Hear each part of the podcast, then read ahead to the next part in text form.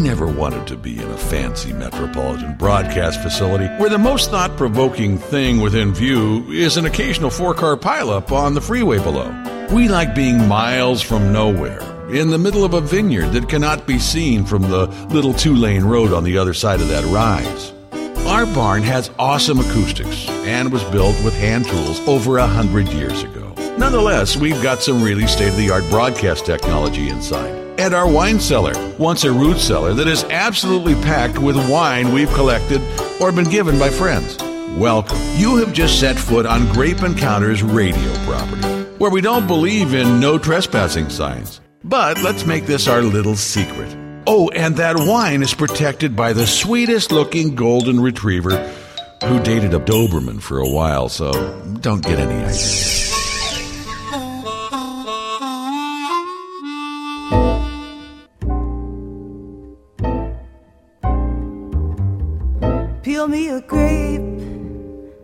Crush me some ice, skin me a peach, save the fuzz for my pillow. Oh man, time for your weekly grape encounter and anytime, and I mean anytime I can have a guest like today's guest in the studio. It is a great day for me. One of my heroes, superhero as a matter of fact, is here. It is Adam LaZarre. He is a god in the wine business. He has made so many famous wines and a lot of wines you probably don't know he makes. But I have been talking the last couple of weeks about fake wines and, you know, how to differentiate wines based on price. And, you know, that's the road we've been going down down. I'm going to wrap it up. I'm wrapping it up, but I really felt like after last week's show that I didn't quite get there. And I wanted my buddy Adam in here because Adam tells the truth. Plus, Adam said something. Uh, we were together at a winemaker's place. I don't know, maybe it was like three weeks ago. Adam said something that really blew my mind. We were talking about Cabernets and Adam said, as a judge, he's been a, a long time judge. And he says, I don't think I've ever had a Cabernet that was 100% Cabernet. You did say that, Adam, right? Well, I'd been drinking, so uh, you know, chicken, chicken. You said it. Okay, I said. Well, you know what, and and but I was probably also talking about uh, perhaps some local cab. Now there are some local producers that I know for a fact produce 100% Cabernet, but you know when you're looking at a wine like Cabernet, Cabernet is king for a reason. Is that in many places where it grows well, Napa, you know, Sonoma, Alexander Valley, it's a complete wine from start to finish. You ferment the grape out and you get into barrel, put it to bed, and you know there's no real holes in the wine. Grapes like Petit Verdot, for example, uh, really don't have a lot of start or middle, but it's all about finish. It's the big monster tannins in the back end. Cabernet Franc is all about mid palate. Uh, you know, so different varietals bring different things to the palate. Where Cabernet, like Pinot Noir, uh, is a complete wine. It, if it's grown in the right place and made correctly, doesn't need a blender. Now that being said, I think there's a lot of places that don't make a complete cab, and it requires some blending. And being a judge uh, like yourself on the international circuit for many years, and having made these wines for a long time, you start to develop a, a palate to be able to identify the types of blenders that people are using in Cabernet. And there's a number of common ones. You know, the Aussie style blend, which is to blend a little Shiraz in. Yeah. Which is a really great. It's a fantastic blend. I mean, and, and, by, and by the way, when you mention that, it's very interesting because I, I'm going to guess like about 10 years ago, one of the first real blends that we started to see on the shelves was from Australia, mm-hmm. and it was Cab Shiraz. Sure. Oh yeah, the, Lindeman, the, the, the Lindemans that came over. That yeah. was one of the first. Fabulous and, wine. And I and I used to buy that, and there was a wine called uh, you might know it, Ballbuster. I'm not making this up. You're making called, that up. No, I'm not. And it was Cab and Syrah, and it was one of the first twist caps that I had ever encountered, and uh, I got it in Newport Beach, and the guy said to me, "You got to try this." this was it a Mollydooker wine or something? It sounds no, like a name that they would no, use. It's not or Molly Duker. It was just it was Darren called Berger. the Ballbuster, and it's still around. And it, it, actually opened my eyes a bit to the whole idea of blending mm-hmm. because I was thinking, who would blend Cab and Shiraz? Right. But it was good. Well, you know, it, blending. I, I so funny over the last several years, and people come up to me and they're like, you know, I really love this idea of blending putting something in Cabernet or blending something with Merlot. And I'm like, well, it's only been done for a thousand years. It's not really a new concept. You know, the, in fact, the whole single varietal thing is really kind of a new concept. You put something on the label. Yeah, but and- in, in our generation, seriously, if you think about it, from our parents' generation to, uh, you know, certainly the first half of our generation, you would go into a wine store. Blends were not easy to find. Now, if you were buying French wine, it was a French Bordeaux, that was a different story. Right. And it's kind of interesting when you think about it that the French kind of looked down on the crazy blending that we do now, but it there was a time when blends only took up a little tiny bit of the shelf, even though, uh, you know, let's well, be, let- well, wines that are labeled as blends. Yeah, I mean, to, let's let's be fair. There were things like you know Gallo Hearty Burgundy that Right. Were buying by the tank load, Yeah. and those were blends. It wasn't really a true Burgundy, I think, if I'm, not I'm mistaken. pretty positive that the Central Valley I don't know. is not You know, hey, hey, look, at I'm not I'm not criticizing it because if I could sell a million gallons of something, you know, I'd be happy, you know, all day long. yeah, no, no one's done the wine business better than Gallo. Those guys are But seriously, if you went into a wine store, blends were a little tiny bit of the shelf. Right. Uh, anyway, going back to the point, you and I both judge, and you're sitting there, and you know in your heart that wine is not 100%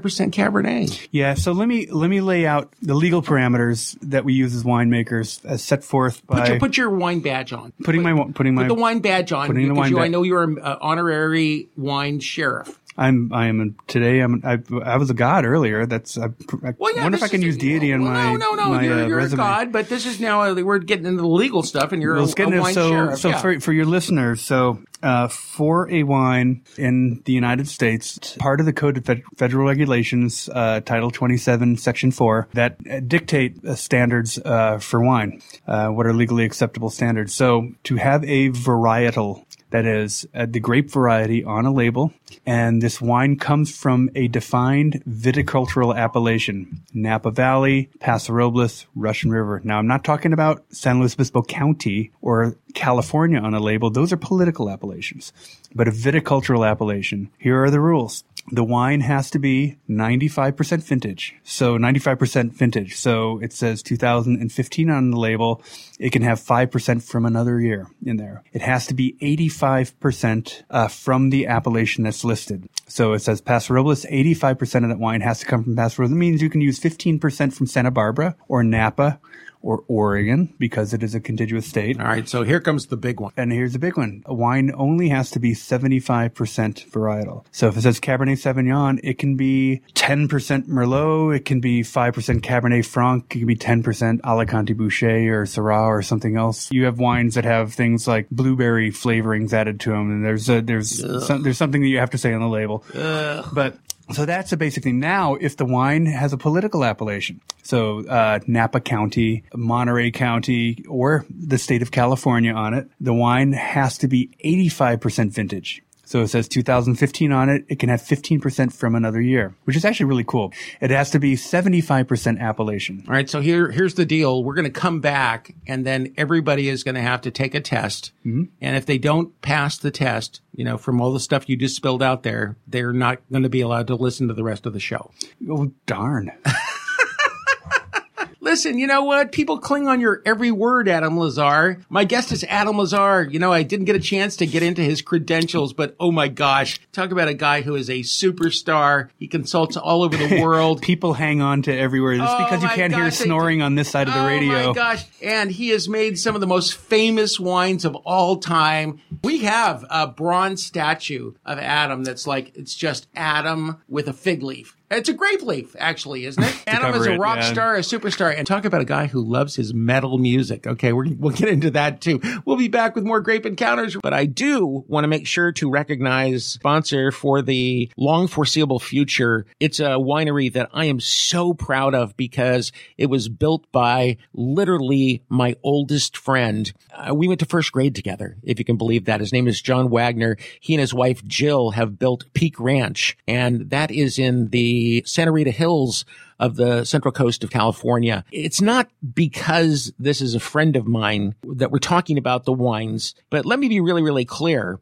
I learned of these wines and read about these wines and the huge scores that they were getting. And, John is somebody I, I, don't get a chance to talk to more than uh, once or twice every couple of years. But, you know, here's somebody that I've known forever, but I hadn't realized that our paths were crossing in the wine industry. And he's just literally released some of his first wines and they are raking in some amazing scores. I mean, just completely off the charts. I've had the wines. They're among the best coming out of that region and partially because the grapes are being grown on a very historic property that you might know from the movie Sideways. So go to peakeranch.com, order yourself some Syrah, some incredible Pinot Noir. And, you know, I'm, I'm not always the biggest Pinot fan, but these Pinots, wow, big wow. Chardonnay, big wow. It's peakeranch.com. That's P-E-A-K-E ranch.com. So check it out and we'll be back with more Grape Encounters right after this. The best way to avoid spitting wine is to avoid wines unworthy of being swallowed. David will be right back in a spit second. Oops, my bad. Make that split second. It seems like a day doesn't go by that someone doesn't tell me how lucky I am to be able to taste the multitude of wines that I get to try as part of my job. And while that certainly is true, what is also true is that a great number of wines that I do taste just don't cut it. That's why it gives me so much pleasure to tell you about the wines from Peake Ranch, made in the Santa Ynez Valley on the central coast of California. As exciting as these wines are, I'm especially proud of the fact that they're produced by my oldest friend of all time, John Wagner, along with his charming wife, Jill. John was always the smartest kid in school, and I was always just a tad bit jealous of his determination to be the best. So when I found out that he was the producer of these utterly fantastic wines, I wasn't the least bit surprised. From their remarkably elegant Pinots to their perfectly balanced Chardonnay and luscious Syrahs, it's no surprise that the wines produced at Peake Ranch are simply as good as it gets, and they have the scores to prove it. Log on to peakeranch.com. That's P E A K E ranch.com. You can buy their wines online, which means it'll be the best time you ever spend on the internet. Go to peakeranch.com. In Greek mythology, we learn the mysterious connection between walnuts and wine. When Dionysus, the god of wine, fell in love with Princess Carya of Laconia, her sisters tried to prevent the romance, so Dionysus turned them into rocks. He also turned his beloved Carya into a walnut tree. She was, after all, a hard nut to crack. At mmorganics.com in Paso Robles, California, Walnuts and Wine is the ultimate love story. You'll flip over their 100% organic port style dessert wines and organic heirloom walnut products, including sprouted snacking walnuts in five awesome flavors, irresistible raw organic walnut butter free trade chocolate covered walnuts. And for bakers, MM Organics produces 100% gluten free walnut flour, estate walnut oil, and of course, their crazy delicious raw walnuts. Get all their products online at mmorganics.com. That's mmorganics.com.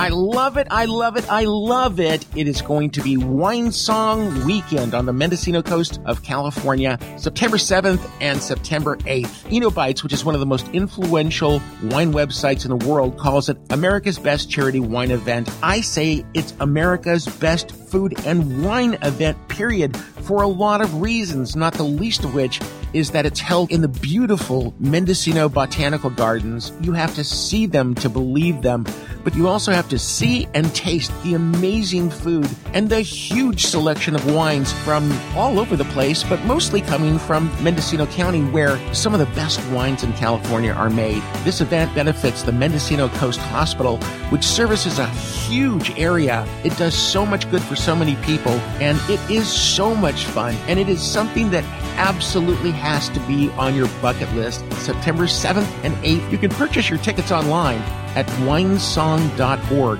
And you can learn more, of course, about the event there as well. You'll see from the photographs that it's the place that you want to be this year. You also won't want to miss the silent auction and the live auction on Saturday. It's so fun, so amazing, and I'm so excited to tell you that I have two really, really exciting auction lots in this year's event, so you won't want to miss that. We'll see you at Winesong. Again, get the information at winesong.org. And remember, no matter where you're from, people come to Winesong from all over the world. We'll see you there. In the immortal words of our host, David Wilson, show me a pretentious wine drinker, and I'll show you his new Tesla and the date he's hoping to impress. I beg to differ, sir. My palate is incredibly refined. Welcome to the world's most down to earth wine show, ah. Grape Encounters. Here's your host, David Wilson. There's absolutely nobody in the wine business that I love more, respect more, that I love having on the show more than Adam LaZarre. He makes some of the most legendary wines. I- I'm going to put you on the spot, Mr. Adam, now. Some of the wines that you've made that people, you know, no matter where they're listening to us, they've seen the wines. Well, I've been blessed to have been associated with some pretty popular brands. Okay, so Cycles Gladiator. Yeah. Okay, talk about that. Yeah, so that was a brand that I was a, a part of the creation of back in the beginning of 2005 when I used to run Hahn Estates Winery up in Monterey, and it was a, uh, a value wine replacement for a little tiny brand called Rex Goliath that we had started two years previously. Now, both of those exist still, right? Oh yeah, yeah, no. Yeah, uh, yeah, yeah. Another a very large successful company bought Rex Goliath in the end of 2004. Where did that name come from, by the way? Can you visualize the poster or the label, the giant 47 pound rooster? Yeah. Okay, so that was actually a four foot by five foot circus poster, and it was all done on canvas from the turn of the century, the previous century, that is. Uh, it was hanging up on the back wall at a bar called, I think it was a Pick and Shovel, up in the Sierra foothills. And our label designer, who was working on a new rooster themed label because Hahn uh, is German for rooster. So, uh, Oh, he- I, I didn't know that. yeah, how about that? That's why I have roost, birds everywhere. So uh, he he saw this and took a photograph of it on his phone, and that photograph became the label. It was really cool, and we we did we, we had some fun Did the- the- tweaking the label a bit. I think myself and my assistant winemaker were, were I think we were sitting on the floor in one of the offices up at Hahn one evening drinking tequila, and we came up with a couple of really cool changes for that. I mean, there was nothing any fancier. We didn't require any giant expensive focus groups, marketing teams. It was just a really great label, and it ended up becoming one of the first critter labels, and and just blew up.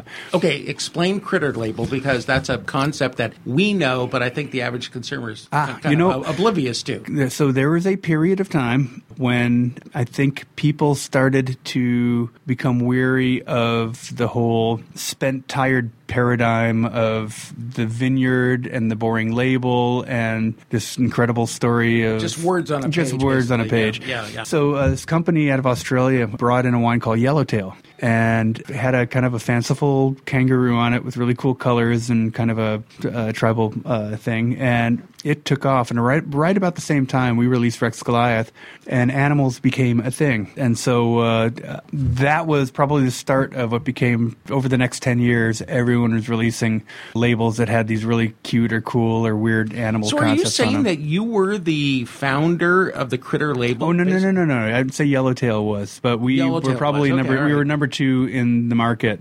You you must have been neck and neck with them in terms of. I know they're a huge company now. Yeah. uh, but you must have been neck and neck at the time. They went pretty. I mean, they blew up pretty quickly. You, Yeah. you found their stuff at uh, Trader Joe's and a bunch of other places, and it was very reasonably priced wine. And we went from zero to over a half a million cases in under two years So with that what, what what makes a wine like that blow up? Well, I think one because the label looked really great, but you know the a key. bad- bad reason. You know, I was just Bad- giving. I was just giving. reason, I was giving a lecture at UCLA last night, and we had this discussion. Uh, and the two most important things in the wine industry that my old boss Billy had, had, had taught me. There's two things. A, you have to have a really great business card, and B, it's got to be in the bottle.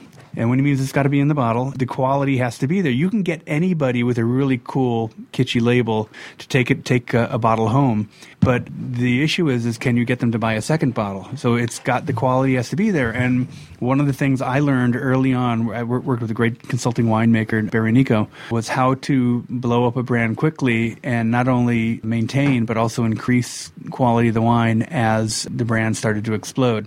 And so it was a great uh, learning experience for me. Like I said, we sold the brand in December of 2004 and started Cycles Gladiator which is not a critter label unless you think of a naked redhead on a bicycle as a critter. And that was a really great story because that too was an old poster from a bicycle company, Gladiator Bicycle Company, from the 1890s. And it was during that time period, there were about 150 bicycle companies in Paris. And they all had these beautiful Belle Epoque right? advertisements featuring. So, like, like Cinzano, but for bicycles. Yeah, well, it had, it was, they were yeah, obviously selling bicycles. It kind of that But these yeah, advertisements yeah. were aimed towards women, and they had either women in various stages of undress, which meant liberation. They had uh, women, you know, carrying a baguette in one hand, a bottle of wine, and, and with a big grin on her face going through the vineyards. And it was because Susan B. Anthony at the time had been passing through on, here. she was on the World Suffragette Tour. And she had said that in the paper that, you know, the bicycle was the greatest contribution to the movement at the time because it allowed a woman finally to get out of the house, to get away from an abusive husband, get away from the kids, go meet up with her friends, go get a job. How cool is that? So all of these ads, including Cycles Gladiator, which is a very iconic poster for uh, triathletes. You go into a bike shop, you find it, you know, often you find these things up on the wall. So, by the way, there's the sexiest picture of you with naked You with a no. wig and riding a can't even- bicycle. you can't I even don't- I recall think the not. photograph, but there's you holding a, a can, a can. Whose can? Cycles glass. Oh, a can of wine. Yeah, like what the heck? You know, it's in a can, but it's actually pretty darn good. Well, first of all, wait, I've got to ask a question. No, let's not ask a question because we've got to take a break. Okay. Right. Yeah, we've totally So- digressed off the original. No, it's all topic, I right. It's okay. You know what? If I want to digress, I will digress. We'll be back in just a second with Adam LaZarre, wine superstar, and uh, I might even let him tell you what he's sipping. I, I gave him a glass of wine in a big boy glass. You let me open up whatever bottle I wanted in I your said, shop. yeah, you could walk in the shop. was a I big said, you open up whatever you want, and I'll tell you what he picked in just a moment with Grape Encounters Radio. At Grape Encounters, we're all about sharing. That's why it would be a crying shame if you didn't join our Facebook group page. Just search for Grape Encounters Radio on Facebook. It's where we're constantly sharing the latest wine news and information while you're waiting for your next episode of Grape Encounters. David will be right back as soon as he's through unfriending anyone who doesn't love wine. Oh, I guess it's going to be a very short break.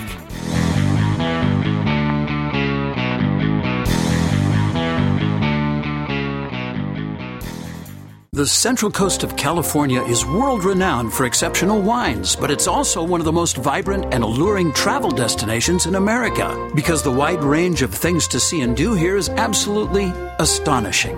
From stunning beaches to breathtaking hiking trails to world class dining, artisan craftswork, and so much more, California's Central Coast is addictive. For those visiting this magical region, there's no better place to call home base than the city of Atascadero. Atascadero is perfectly centered in the middle of everything you'll want to see and do while you're here.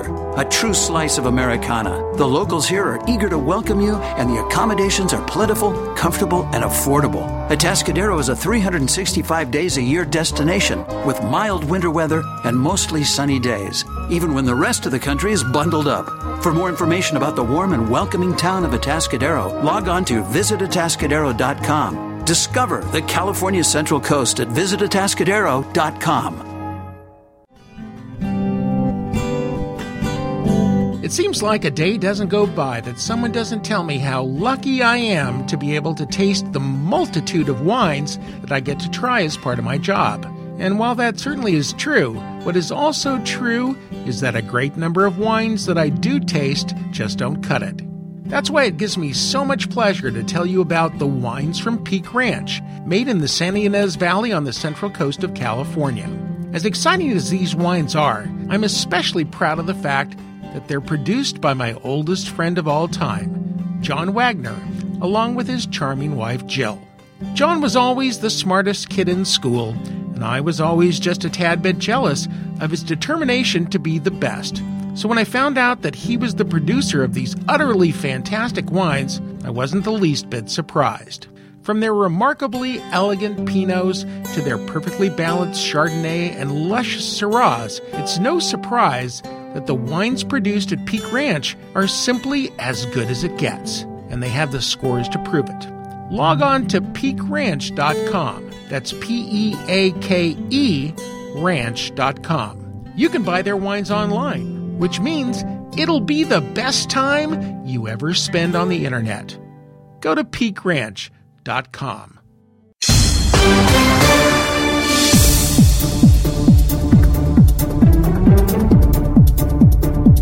They say wine is a truth serum, which is why you'll never hear any fake news on Grape Encounters Radio.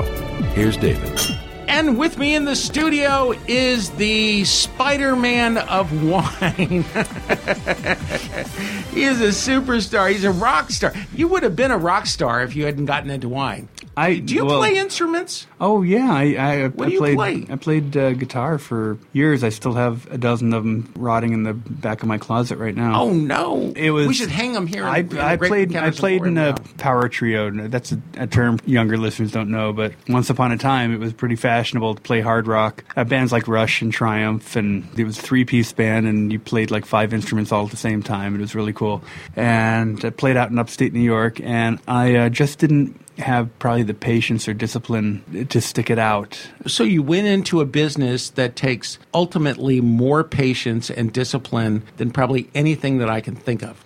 Yeah, well, well, I mean, I love love music. You know, my wife Angie and I, our family vacations, we go around to heavy metal festivals around the country, and I love all music, not just heavy metal, but there's an energy obviously associated with. So what do you do at a, a metal concert? Do you get all decked out and do you Oh, wear, well, do you wear have- leather? oh, there's a protocol before going in there. You have to prepare for a lot of stuff. A, first and foremost, you're going to be standing on concrete for six or seven hours. Okay. So you have to have shoes that work. You're going to get hot. Uh, you're going to get jostled. You know, there's certain things you need to sneak in to keep yourself hydrated, to be prepared for a lot of stuff. And it's so funny. You know, I grew up studying orchestral percussion, piano, classical guitar. I love great jazz. Some of my favorite bands, Todd Rundgren. I love some of the, a lot of the older rockers. The, the real Todd instrument, the real, yeah, the real songwriters. But uh, the, the nicest people you will meet are people at a heavy metal concert. That- you know even even in a mosh pit, the hard rule of a mosh pit when people are running around in circles and banging into each other, if someone falls down, the crowd parts and people go to pick that person up, make sure they're okay, and then you go on again. So, what is the relationship in your mind? What is the relationship between the music and the wine? And especially, you know, you're talking heavy metal. So, how does that relate to your wine? Because it, there's got to be a connection. There is a guttural attraction for music as there is wine. You don't need heavy metal to survive. You don't need music to survive. You don't need wine to survive. So these are things that just make your life better uh, from a real guttural perspective. You know, wine, I think, makes your life better one dinner at a time or one glass at a time. And conversely, music, in my case, heavy metal, it, it just makes the day, it, you know, it impacts your impact senses. Okay, but but but but you make very refined wines, and you know, I, if I was thinking about heavy metal, I would think of something more gritty and you know, heavy and harsh in a lot of ways, and that's not what you do. So, what is the connection between the two? They're, they they seem almost like polar opposites based on what I've tasted in your wines versus your taste in music. Well, that's you know that's so funny. You, that's actually really funny you say that because you know, music, like wine, is very subjective. You know, why does somebody like this style of music? Why does somebody like this style of wine? And the wines that I like, um, I don't like them to be harsh. I like them to be lush. I like them to be seamless from start to finish. Yeah. The music I like, there's some heavy metal that is so abrasive that I cannot listen to it. It's not. It's not a, a blanket statement. I love heavy metal. I love certain types of. Uh, so, give uh, me the three. genre. Give me three. Oh goodness gracious! Big fan of like Killswitch Engage. I like All That Remains. I love kind of a power metal metalcore punk uh, band. A Day to Remember. It's on my iPhone at the gym right now. And it's but it's fun and it's refined and it, and there's nothing really harsh or aggressive about it. When you listen to it, very polished. This is really funny because the smoothest, most beautiful wine that we ever have sold in the Grape Encounters Emporium, which is the companion to the show where uh, you all come out and hang with us, was a Merlot made by you. What was the year on that? I love I, Fif- fif- 2010, 50 and I love 10 it I love 10, how we're yeah, getting. yeah. I love the segue that you're building up into right now. But there are a segment of the wine drinking public, and it's a very small percentage that loves these weird, rough, aggressive wines, and they convince themselves that these things are are unique and sexy, probably because. They want to be different. I can think of another style of wine that I'm not going to mention on here because it would piss a lot of people off. But there's nothing sexy about it at all. I mean, I'm not a big You're- fan of sour beers. Why and- am I letting you off on that? I, you know, I have no idea. So I, you know, wines uh, right. that I think are flawed, but wine should be sexy. Not all wines need to be food wines. That wines that you have to have with a particular food in order for them to be good. I think wine something you should be able to crack open, you know, at four o'clock in the afternoon and have a sip of. It has all these flavors and aromatics to it. So uh, you know, you were so talking it, about so, so is it balance? Is that what it is? yeah, I like balance, but it's also it's got to hit uh, on a. There's a cerebral level that it's got to hit on. You and I both know all these technical terms and descriptors, and I, I'm tons of biochemistry and science behind it. But at the end of the day, I just call it yum factor. It's just got to be yummy. Yeah. You know, there's it's nothing. You- you can't fake and it. You, You- you, you can't fake it, con- you can't convince somebody otherwise. You can say, "Hey, it's got 99 points at so and so magazine." That's so true. And if it doesn't taste good, it doesn't taste good. It's just got to be yummy. So And what are you drinking right now? well, it's so funny you say that because I, you know, we, we, we said we, we would reveal that, and it's been a while. Yeah, I'm So, drinking. um, drinking as a 2015 Mollydooker Merlot. how good is that? I think this is is massive, over the top black cherry Coca Cola, and uh, just like the, all the Mollydooker wines are just really concentrated, and it's got so much stuffing in it. It's almost like a meal in itself. If it weren't for the fact you- that I actually have to have real nutrients, I would have this all day long. If uh, you get a chance to have a Mollydooker wine, and they do come from Australia, they are so beautifully crafted. This is such a cool family. And by the way, a, a little thing that you might want to know is that Mollydooker means left-handed, and most everybody at the winery is left-handed, which is a really weird thing, and that's why they called it Mollydooker. Did you know that, by the way? I, you know what, I didn't, and I'm just thinking of all kind of weird applications for left hands. Yeah. right now.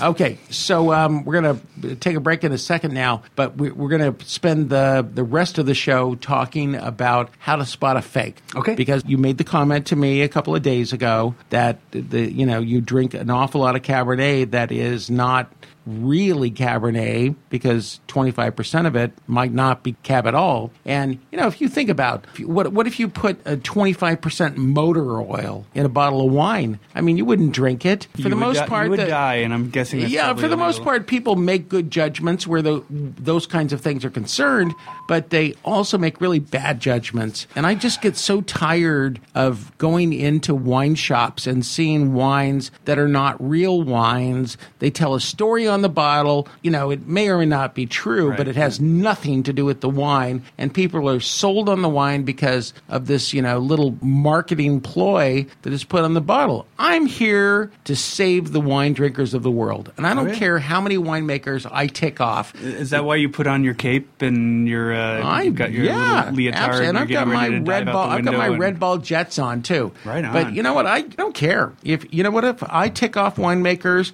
then maybe they should rethink the way they make wine because you can make great wine without uh, turning to your freaking uh, chemistry set. You don't need that thing. Well, it, it's and, and, and oftentimes Adam those, LaZarre those is- stories is- aren't created by the winemakers; they're created by the marketing teams, and that's Well, I know they do, but there's no reason. There's plenty of resources out there to make really good wines, Mm-hmm. you know, without having to go to the chemistry set. You don't need that. there's no excuse anymore to make a bad bottle of wine. it's in the United stupid. States. Those people, I just want to expose them for what they are. They're, you know, they're making wine-based beverages, which is fine. Look, I'm, I don't care. You know, Coca-Cola is it's got all kinds of stuff in it that I can't pronounce, but it's still delicious. And some of those wines are actually they're pretty delicious. But don't call them fine wine because they're not. If you've got the right stuff in your chemistry set, you can make almost the worst wine in the world taste good. True? Well, I mean,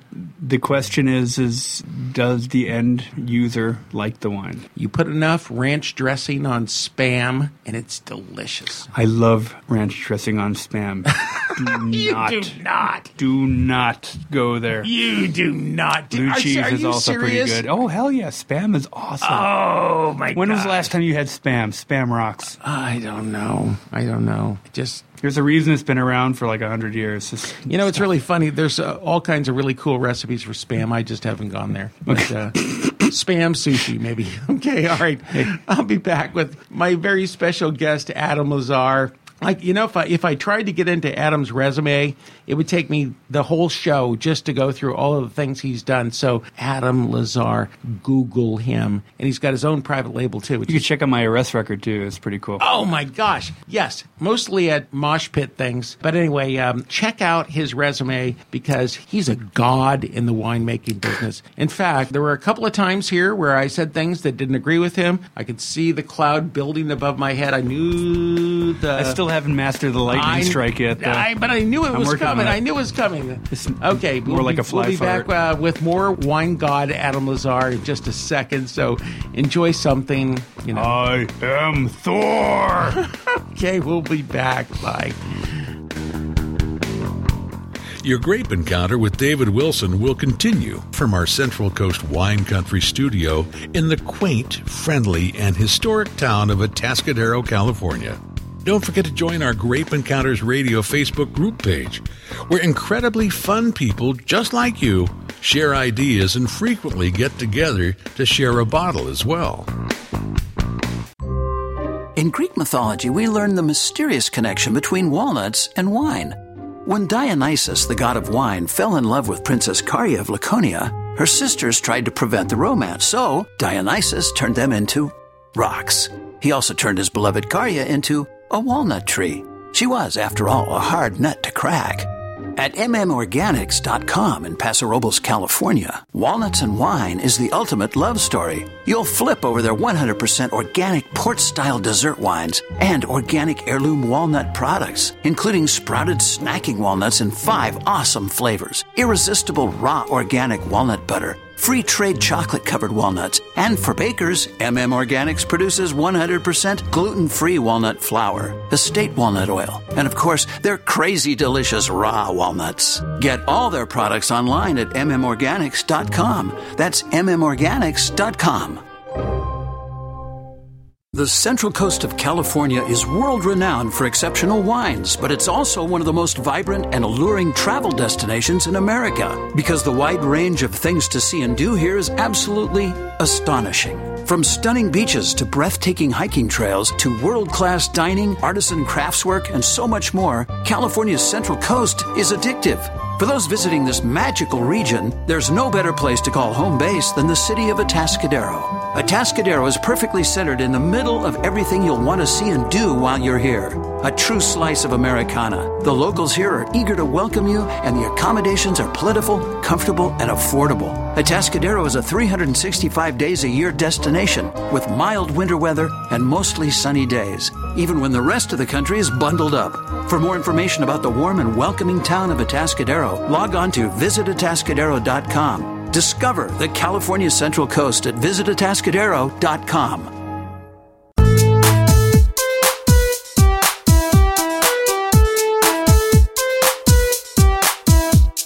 Like certain wines, he's syrupy, sweet, and has long legs. Here's David Wilson. Well, there's one thing for sure. If you get Adam LaZarre in the studio, you're never going to stay on topic.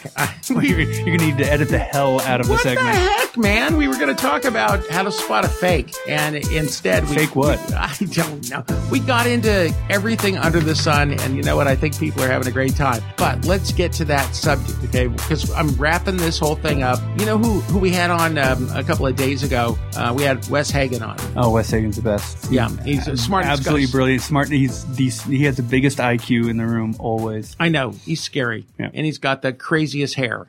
But haven't seen him in a couple of months. I don't. we're not going to get into that. Okay, Adam. Somebody walks into their wine shop, package store, grocery store, wherever you're able to buy wine. right. Okay, and let's say there's five shelves. Okay, top to bottom. Mm-hmm. Okay, I I generally think and try to steer people away from at least the bottom two shelves based on on you know basic marketing principles. Well, what if they only have six dollars to spend though? That's Okay, that's fine. So how do I spot a fake, well. or do I care? Do, yeah, Do, that- do, do I care? Thank you for rephrasing that because that's that that goes to the heart of everything. So, my philosophy in, when I'm making a wine, this is also the same philosophy of when I'm judging competitions. Is okay. I'm sitting here and I am judging the Cabernet Sauvignon category, and most competitions will break it up into say, you know, under fifteen dollars or you know, seventy five dollars and above. You, you got some segments that are broken up in there, Right. Because you really can't. Right, it's right, not an apples right, to apples right, thing, right.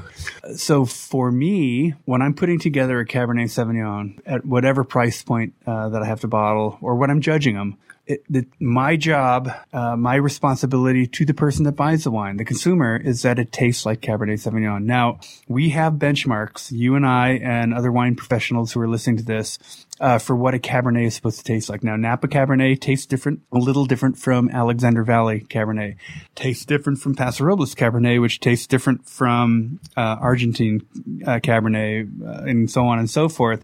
But it's our job as professionals to know what all of these wines taste like. Right. And there are benchmarks that are great in every one of these um, countries and, cate- and and counties and appellations. But see, th- this, So- this is the part that blows me away, though. Okay, if I if I brought into the room right now twenty chefs, okay, Okay. I handed them twenty chickens, Mm-hmm. okay, uh, not live, you know, prepared, okay, and I said, go and make me a chicken dish, okay. You know, one comes back with a broiled chicken, one comes back with a coq au vin, one comes back with uh, chicken cordon bleu. You know, they're all completely different, but they're all chicken dishes. So is varietal correctness really that important? Because, you know, here you're giving a winemaker, Adam LaZarre, Right. these, these, uh, wonderful, uh, Cabernet grapes. And he says, this is what I want to make out of it. I want to make, I want to make Cabernet Cordon Bleu. Yes, and no, I- and I'm going to cut you off right there. Yes, it has varietal cutting me off on my varietal show? varietal correctness is absolutely important. Okay. Now, these 20 chefs or 15 chefs that we brought in, when they're done at the end of the day and they bring in their dishes, they all still taste like chicken dishes. You've got this one chef over here and it tastes like halibut. How are you serving the customer? Uh, what t- benefit to the customer that this one chicken dish tastes like well, I would argue smoked that, salmon I, I, or something I, I like would that? argue that I would argue that that um, I would I would actually, as a server, say, "Wait till you taste our halibut chicken." well, okay, so what an amazing interpretation of chicken! but, but I'm looking. I'm looking at a menu and I've got a choice of 15 different chicken dishes. I expect them to taste like various versions of chicken, uh, but chicken still has a very unique flavor that we all expect. Yes, And- but yes, but uh, but uh, but uh, but a chicken cordon bleu Mm-hmm. versus a coq au vin, okay, are so different that if you didn't know what a chicken was, you would think that this was an entirely different meat. Well, that's but that's a different discussion. Do you- But, Okay, but all I mean, All right, but so, for, for- right, so right. but I think our responsibility, whether I'm putting together a ten dollar bottle of cab or a seventy dollar bottle of cab, it still has to taste like cab. Now, that being said, uh, we're getting back to blends. So not all fruit. I mean, they're, they're, the the range just in Paso Robles alone, we've got all these different little sub appellations, and the Cabernet from the Geneseo region it tastes radically different from the Adelaida region. However, uh, you can still make a great cab, but you have in your library, in your catalog, different Cabernet flavors, and in order sometimes to make your wine taste more like the cab that you envision, it often will take maybe a little bit of Cabernet Franc to beef up the mid palate, a little Petit Verdot, maybe some, maybe even a little Syrah, um, uh, to, to, as an epoxy to tie everything together. So we use, I use blending to make Cabernet taste more like Cabernet because not all of the fruit that I work with always tastes like a perfect Cabernet. in the same way that when I make pasta sauce Mm-hmm. and my tomatoes were just not quite ripe enough, Right. and I add a tablespoon of sugar to it.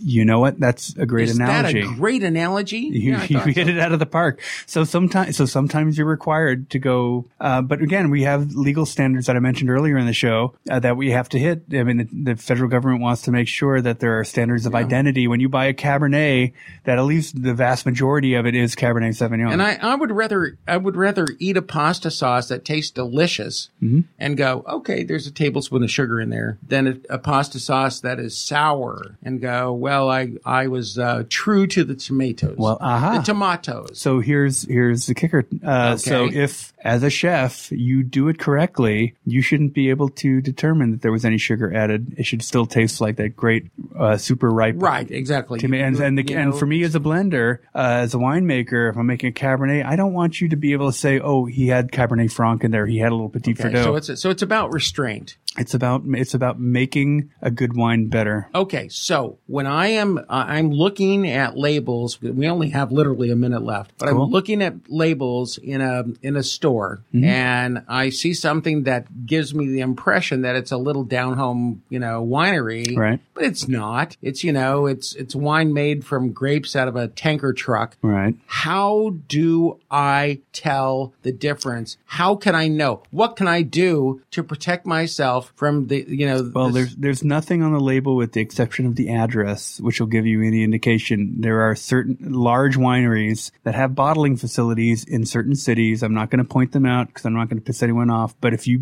become educated enough, you'll be able to see, oh, it was bottled here, therefore it must be made by this one giant company.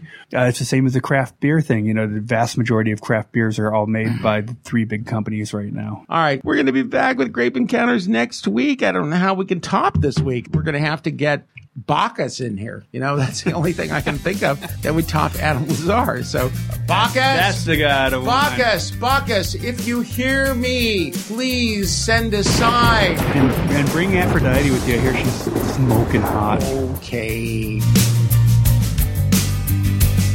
Your grape encounter isn't over. We're just taking a breather until next week's edition.